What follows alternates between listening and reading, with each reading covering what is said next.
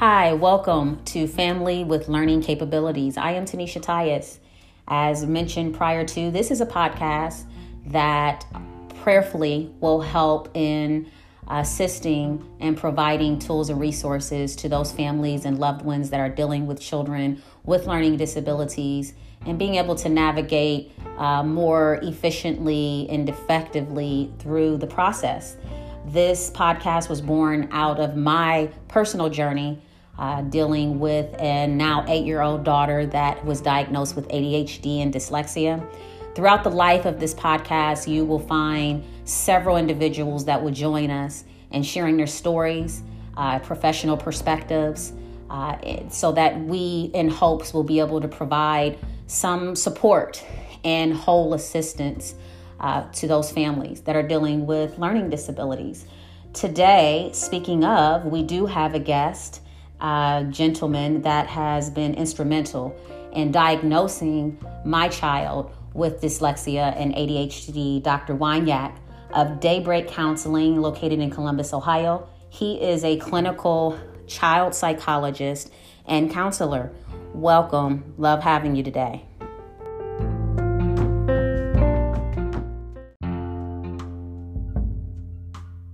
Thanks for having me. I appreciate it. Thanks for the invitation. Yes, indeed.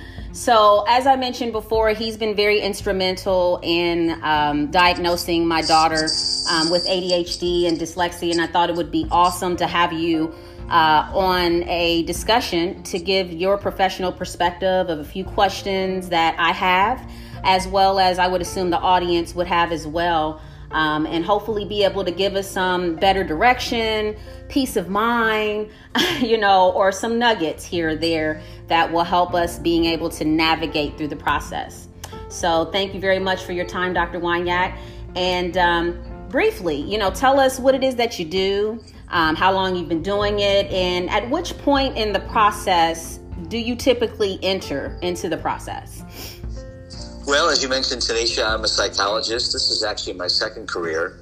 I spent 30 years working for Franklin County Children's Services and uh, retired from there. I was a uh, good part of the time I was director of foster care.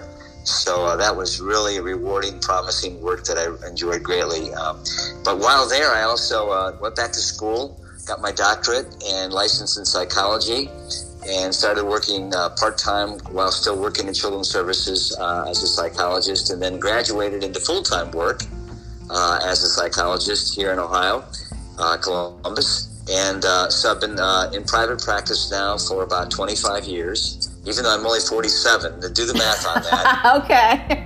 I just gave away partially my age. Um, but yeah, so I have a private practice and um, been working at that for some time now and um, work with uh, children, adolescents, and adults of all ages. Mm-hmm. And um, uh, really enjoy uh, enjoy doing that. So um, with children, uh, I, I, typically uh, don't do therapy with them, but I like to work with uh, parents and schools regarding issues related to their education and um, and adjustment. And so, um, as a part of that, I'll uh, uh, do evaluations of children who uh, of concern either to parents or teachers or both uh, about their learning issues and how to maximize their success in school, both from an academic standpoint and an emotional and behavioral standpoint. So the evaluations can cover a variety of uh, concerns and questions, um, and uh, love doing that part. Mm-hmm. Mm-hmm. Okay, so typically, what part do you, or what part, point in the process do you enter into uh, ass- assessing and diagnosing these children? Is it when they're young? At, you know, at which point do they come to you uh, for some help? I would say typically, and I've really not done the analysis on this, but uh, off the top of my head, I would say the majority of the referrals that I get come from either parents or teachers, both uh, of children who are of the elementary or middle school ages. That's um, most frequently when the when the concern begins to develop, uh, either that a student is um, not performing up to expectation academically, or they're having some issues related to attention or hyperactivity or mm-hmm. Behavioral or emotional or social adjustment. So yes, typically, and that's the best time to do it. Early intervention is by far the most profitable and beneficial to the student. Right. So elementary and middle school ages are when I often see these referrals. Okay, and you're kind of leading me into a, a, another question, and I think a question that a lot of us parents struggle with um, in the beginning stages of diagnosis. Um, and I know personally, you know, there was some things in, that I noticed with my child at the age of three um, that I was questioning, but in trying to find someone to test her or to assess her was very difficult because I kept getting the um, the pushback that she was too young, you know, to be assessed. And I do tr- firmly believe that it's it's a lot of an easier journey for a child to be diagnosed early on, as early as possible, you know, to be able to manage through it and find some solutions to overcome it. Um, so, with that being said, what are some of the youngest children, like the ages, that you have um, assessed or diagnosed? I to say four or five, but that's that's a, a rarity in my experience. Really? I think for the very reason that you you stated, Tanisha, mm-hmm. that most professionals and parents too, for that matter, uh, want to respect the child's developmental curve, and um, and don't want to intervene too early. Mm-hmm. Uh, if if intervention means uh, a diagnosis and um, and uh, certain kinds of uh, activity. Uh, but it, it's a two-edged sword because you're absolutely right. You know, we want to intervene before the habits set in, before the discouragement sets in, before mm-hmm. the frustration sets in, mm. and um, the, the, child and the brain is still moldable, and we want to take advantage of that. So um, we, we, want to respect the child's developmental uh, pace. But at the same time, we don't want to wait too long before uh, things begin to, to set in and, and, hab- and habits that are frustrating or uh, counterproductive begin to to establish themselves. Exactly, exactly. So you had mentioned um, that you know it is very um, more beneficial to diagnose them as early as possible. Um, without really, you know, compromising, you know, the learning curve and, and different things of that sort. But tell us about, you know, some of the testimonies or experiences that you've had where you have diagnosed a child early on and as they progressed have they come back to you to give you um, some feedback on how they are progressing? I really would like to kind of focus in on a case maybe where you may have diagnosed a child with what, what learning disability at a very young age that has um, you know grown up and being able to come back to you to give you some feedback on how they're doing can you give us an example or two of that? Sure. I've had several instances where a child comes in and uh, the child is referred for an evaluation because of, uh, you know, she's not performing or he's not performing up to level of expectation. By that we mean grade level primarily. Mm-hmm. Uh, if the child is placed in the second grade, we would expect the child to be reading and doing math and writing at a level consistent with that grade level and with the child's age. But uh, oftentimes the child is not. And so um, I'll, I'll, recommend um, uh, we'll do the evaluation, and let's say that the data bears that out, the child is behind, so then I make recommendations. The recommendations then are both applicable to the home, where the, where the parent can hopefully uh, intervene and, mm-hmm. and set aside some time to help the child practice some of the fundamental skills that are needed. And then, of course, in the classroom the, the, best place really is at home. Sure. Because as you understand, and I do too, having raised some children of, of our own, my wife and I, uh, you're talking about a classroom with 20, 30, or sometimes even 40 or 45 students. Mm-hmm. And can the, can the teacher really give adequate attention uh, to the child? However, uh, there have been a number of instances in my, in my practice where um, I've given recommendations both to the parent and the teacher. There's been some great follow through. And then typically we do reevaluations about every three years or so just to see if what kind of progress, if any, the student has made, and if the um, if the service plan or in the case of public schools, the individualized educational plan has been put into effect. Mm-hmm. Is that still ne- is that still needed, or has the child caught up? And it is possible to, to catch up. There was a a day and time when we didn't necessarily believe that um, you know that that was so possible. But Really? now we understand there's a thing called neuroplasticity, which means the brain too, just like muscles, the brain too can grow and develop and uh, develop new capacities or and strengthen old ones to the point where uh, the child can perform at a higher level. And I've and I've ex- I've seen that, and it's been so gratifying. You know, when I come back, uh, when the when the mother and the father come back, and the child is due for reevaluation. And we do the testing again three years later, and I find out there's been some substantial progress. And uh, good news is there's substantial progress. Bad news is, if you want to call it that, there's no need for any more intervention, a special intervention, and that's really a good thing because the child feels normalized, and we all like to feel normal. So, yeah, that's happened. Uh, and, and and the real key factor there is is the extent to which both the school and tutors and parents can really um, dig in and make use of, of good practice uh, activities for the student to strengthen those uh, cognitive capacities. Okay, okay. That is awesome to hear because, you know, just personally, you know, I've read a, a lot up on, you know, these learning disabilities and, and, you know, we've been told more oftentimes than not that this can be a lifelong challenge, you know. Right.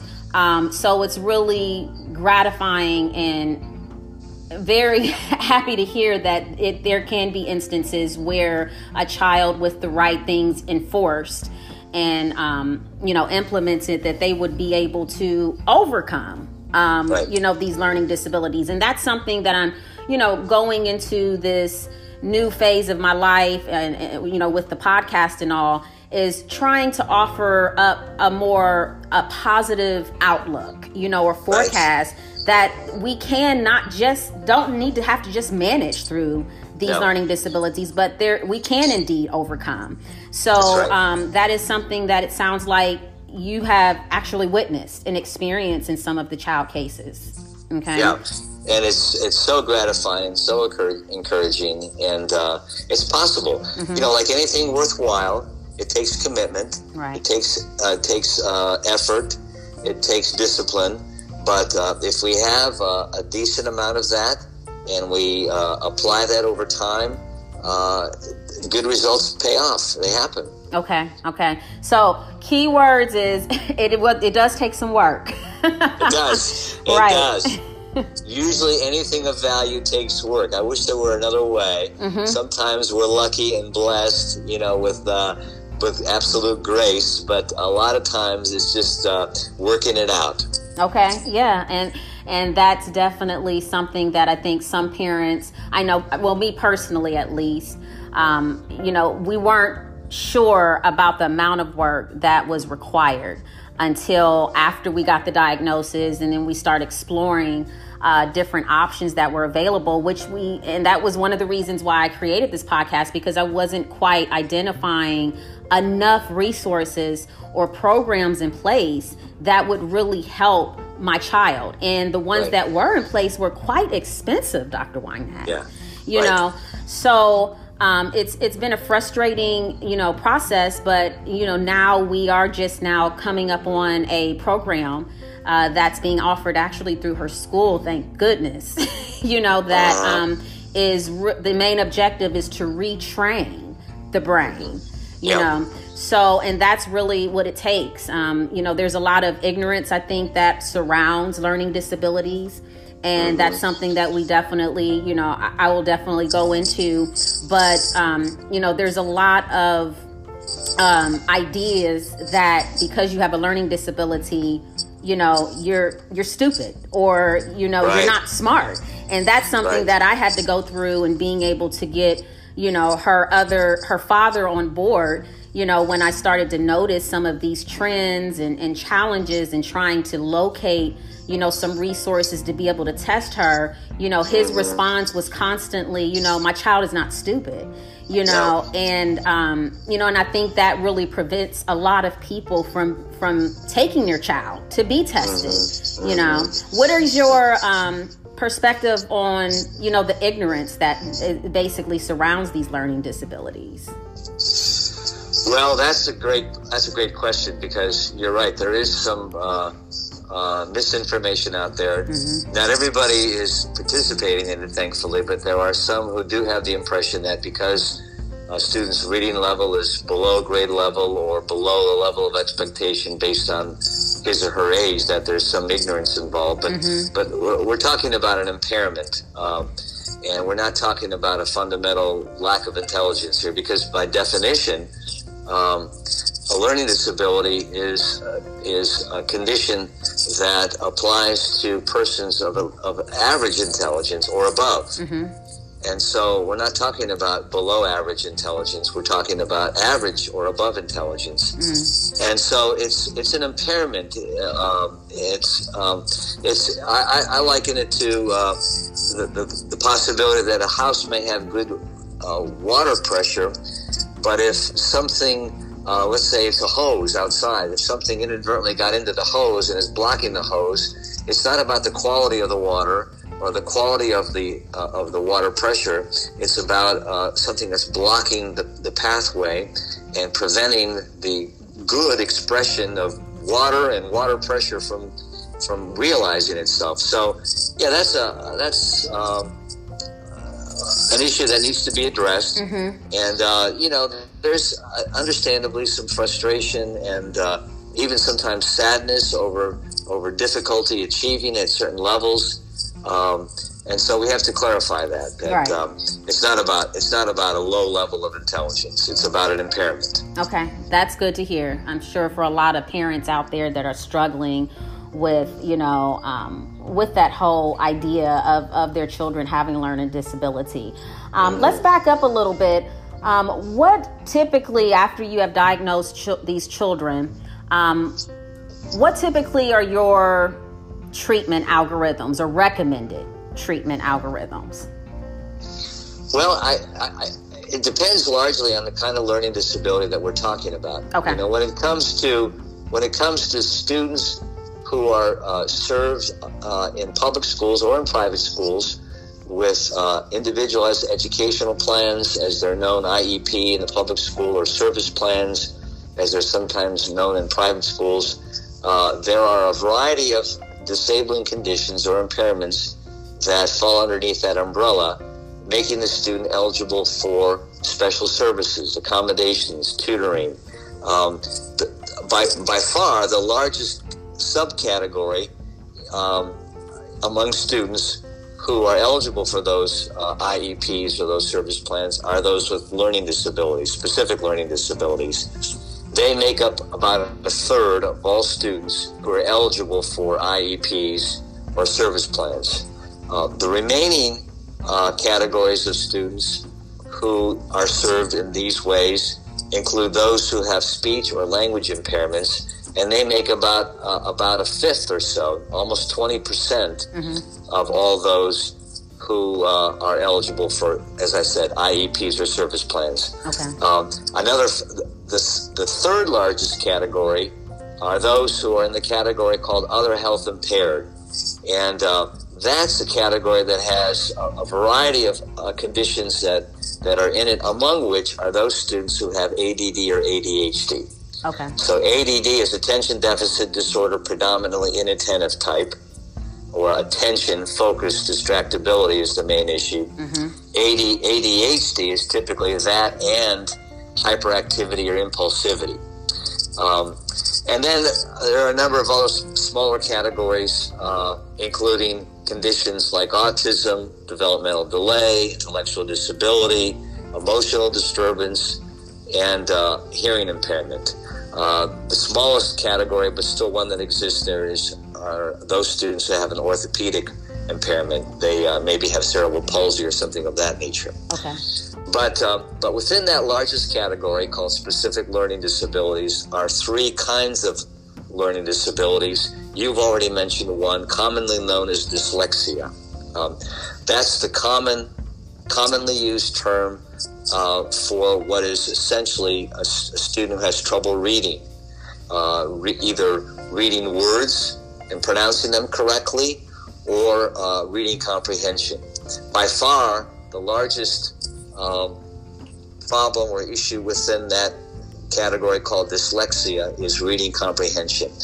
And that's the and that among professionals is the term that we use more than any other term, is a disorder, specific learning disorder or disability in reading or reading comprehension. We don't really use the term dyslexia that much anymore. I don't particularly, mm-hmm. um, only because uh, dyslexia is commonly thought in a very narrow sense, meaning the reversal of letters or numbers. Okay, right. But but but that's uh, while that problem exists, um, it exists in, a fairly small percentage of students who have reading problems. By far, the biggest uh, issue is reading comprehension. In, in, in, my experience, and I think across the board among uh, other uh, educational specialists and psychologists like myself. Mm-hmm. So, um, t- to get to your question, the treatment is determined first and foremost by the specific nature of the diagnosis. So, for a student who has a diagnosis of a specific learning disorder or disability in reading or reading comprehension, this is where the educator comes in. Uh, the special ed teacher, especially, okay? Mm-hmm. These are the folks who have gone to school and gotten their education in in this area of uh, of uh, learning disability, and they have a whole variety of uh, tasks and activities and learning objectives that they interject at this point. Um, and that's that comes into play with with the development of the IEP, the Individualized Educational Plan or the Service Plan. So that's typically a second meeting mm-hmm. uh, that is conducted. The first meeting is one that establishes does the student have a diagnosable condition or not. Um, so that's so. Um, in terms of specific activities and recommendations, that's where I begin. I hand the baton over to the educational specialist, the special ed teacher. Right. Okay. And uh, and they will then convene a second meeting um, that uh, is conducted typically with the parent and teachers and the special ed teacher and oftentimes the principal to lay out in, in detail uh, what are the nature of the activities that we're going to be doing at school in the special tutoring sessions mm-hmm. and the parent might do at home. Um, typically, I, a lot of it is just practice. I wish there were a more exciting word than practice, but that's often what it is. Practice what? Reading with the tutor or uh-huh. and the parent, um, and um, develop, and reading at typically a lower than current grade level uh, station. Okay, where the where the student, let's say the student is placed in the fourth grade. Well, what I recommend is let's without trying to embarrass or humiliate the child, let's start reading at the second grade level mm. where you can experience success. We want what is ordinarily an unhappy and unsuccessful experience to be one where it's it's uh, marked by success yes. and contentment and praise mm-hmm. and rewards. Uh, so we want to bump it down to a lower level. Mm-hmm. Um, but that's one of three kinds of specific learning disabilities reading comprehension or reading, otherwise commonly known as dyslexia. Uh, two other common kinds of learning disabilities uh, are uh, in mathematics or numerical operations. Okay, right? talk about Otherwise that one. Dis- well, we, we put the we put the fancy word in there. We call it dyscalculia. Okay. Okay. Uh, dyscalculia, and uh, that's a learning disability in mathematics. Right. Uh, the last and, and, and com- other common one is called dysgraphia or disorder of written expression. This uh, has to do with a number of sub possibilities, which include problems with spelling, grammar, mechanics, uh, and things of that nature, where sentence structure uh, is is not adequate, or the use of words is not adequate. Mm-hmm. So that's dysgraphia or disorder of written expression. So three main kinds of learning disabilities. Many times, uh, attention deficit with hyperactivity disorder, either ADD or ADHD, is also thought to be a, as a learning disability, but technically, um, it doesn't fall in the category of specific learning disabilities. Yeah, that's what I had read. It's in, mm-hmm. a, it's in a category of its own. Mm-hmm. Okay, um, but that's uh, that's kind of a minor point. Um, but honestly, um, it's among among one of the most common reasons that students are referred for uh, an evaluation of this kind. We call it psychoeducational evaluation. Okay. Um, because the student does have problems with uh, remaining free from distraction, giving sustained attention, organizing things, not losing things, not not failing to be able to concentrate.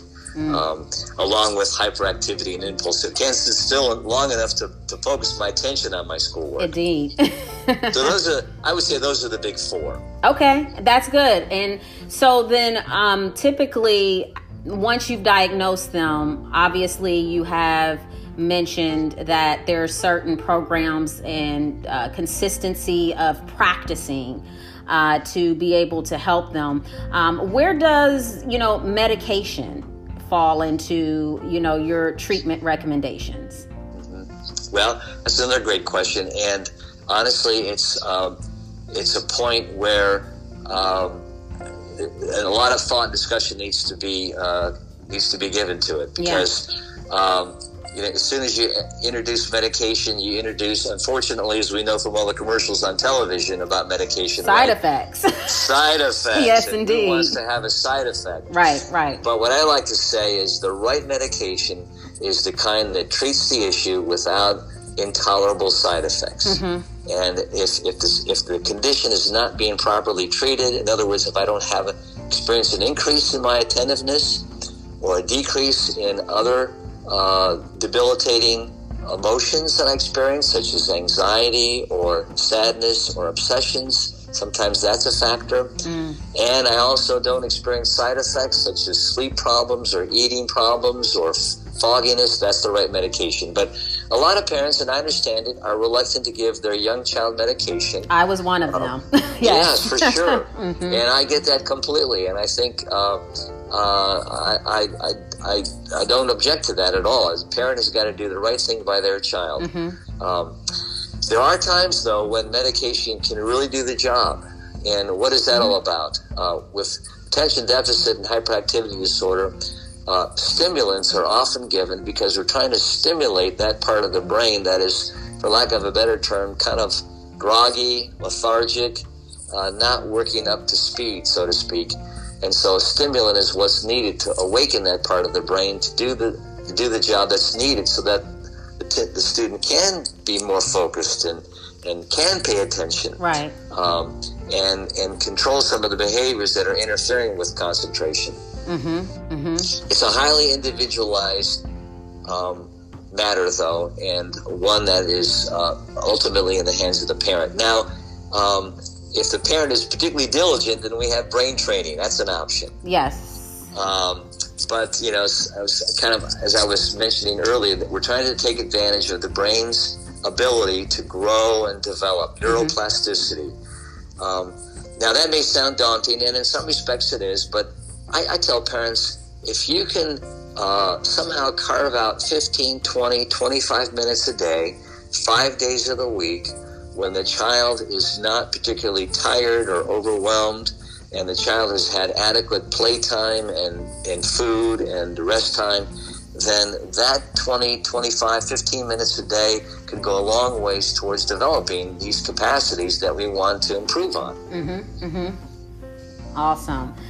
Well, Dr. Wynack, we have come to the end of our session. I'm telling you, you have provided some really good feedback and, um, you know, some really good knowledge that I'm hoping that, you know, the audience will be able to take away a nugget or two that just can assist you know, and us navigating, you know, through this journey. And I'm telling you, we're going to have to bring you back because right. there's a lot more to this that we want to hear. Now, um, families out there, if you have any questions, uh, concerns, I am in the preliminary stages of uh, launching this podcast. So there are certain platforms that need to still be put into play. But if you do have any questions or concerns or comments, definitely send them to my personal email because that will assist in being able um, to get additional guests in the future that will be able to answer these questions and send them to tanisha.tyus at yahoo.com. That's T as in Tom, E N as in Nancy, E S as in Sam, I A dot Tyus, T as in Tom, Y U S as in Sam at yahoo.com. Thank you once again, Dr. Wynack, and uh, we will be in touch me. for sure. And if you need any assistance with assessing or testing your child, please head out to Daybreak Counseling. Uh, he is an awesome, um, you know, medical doctor that will be able to help. Uh, you just as he has us and being able to you know navigate through the preliminary stages of this journey so stay tuned and uh, we will have some additional episodes that will be coming out and launching to the platform um, and please continue to listen to families with learning capabilities through wherever you get your podcast from.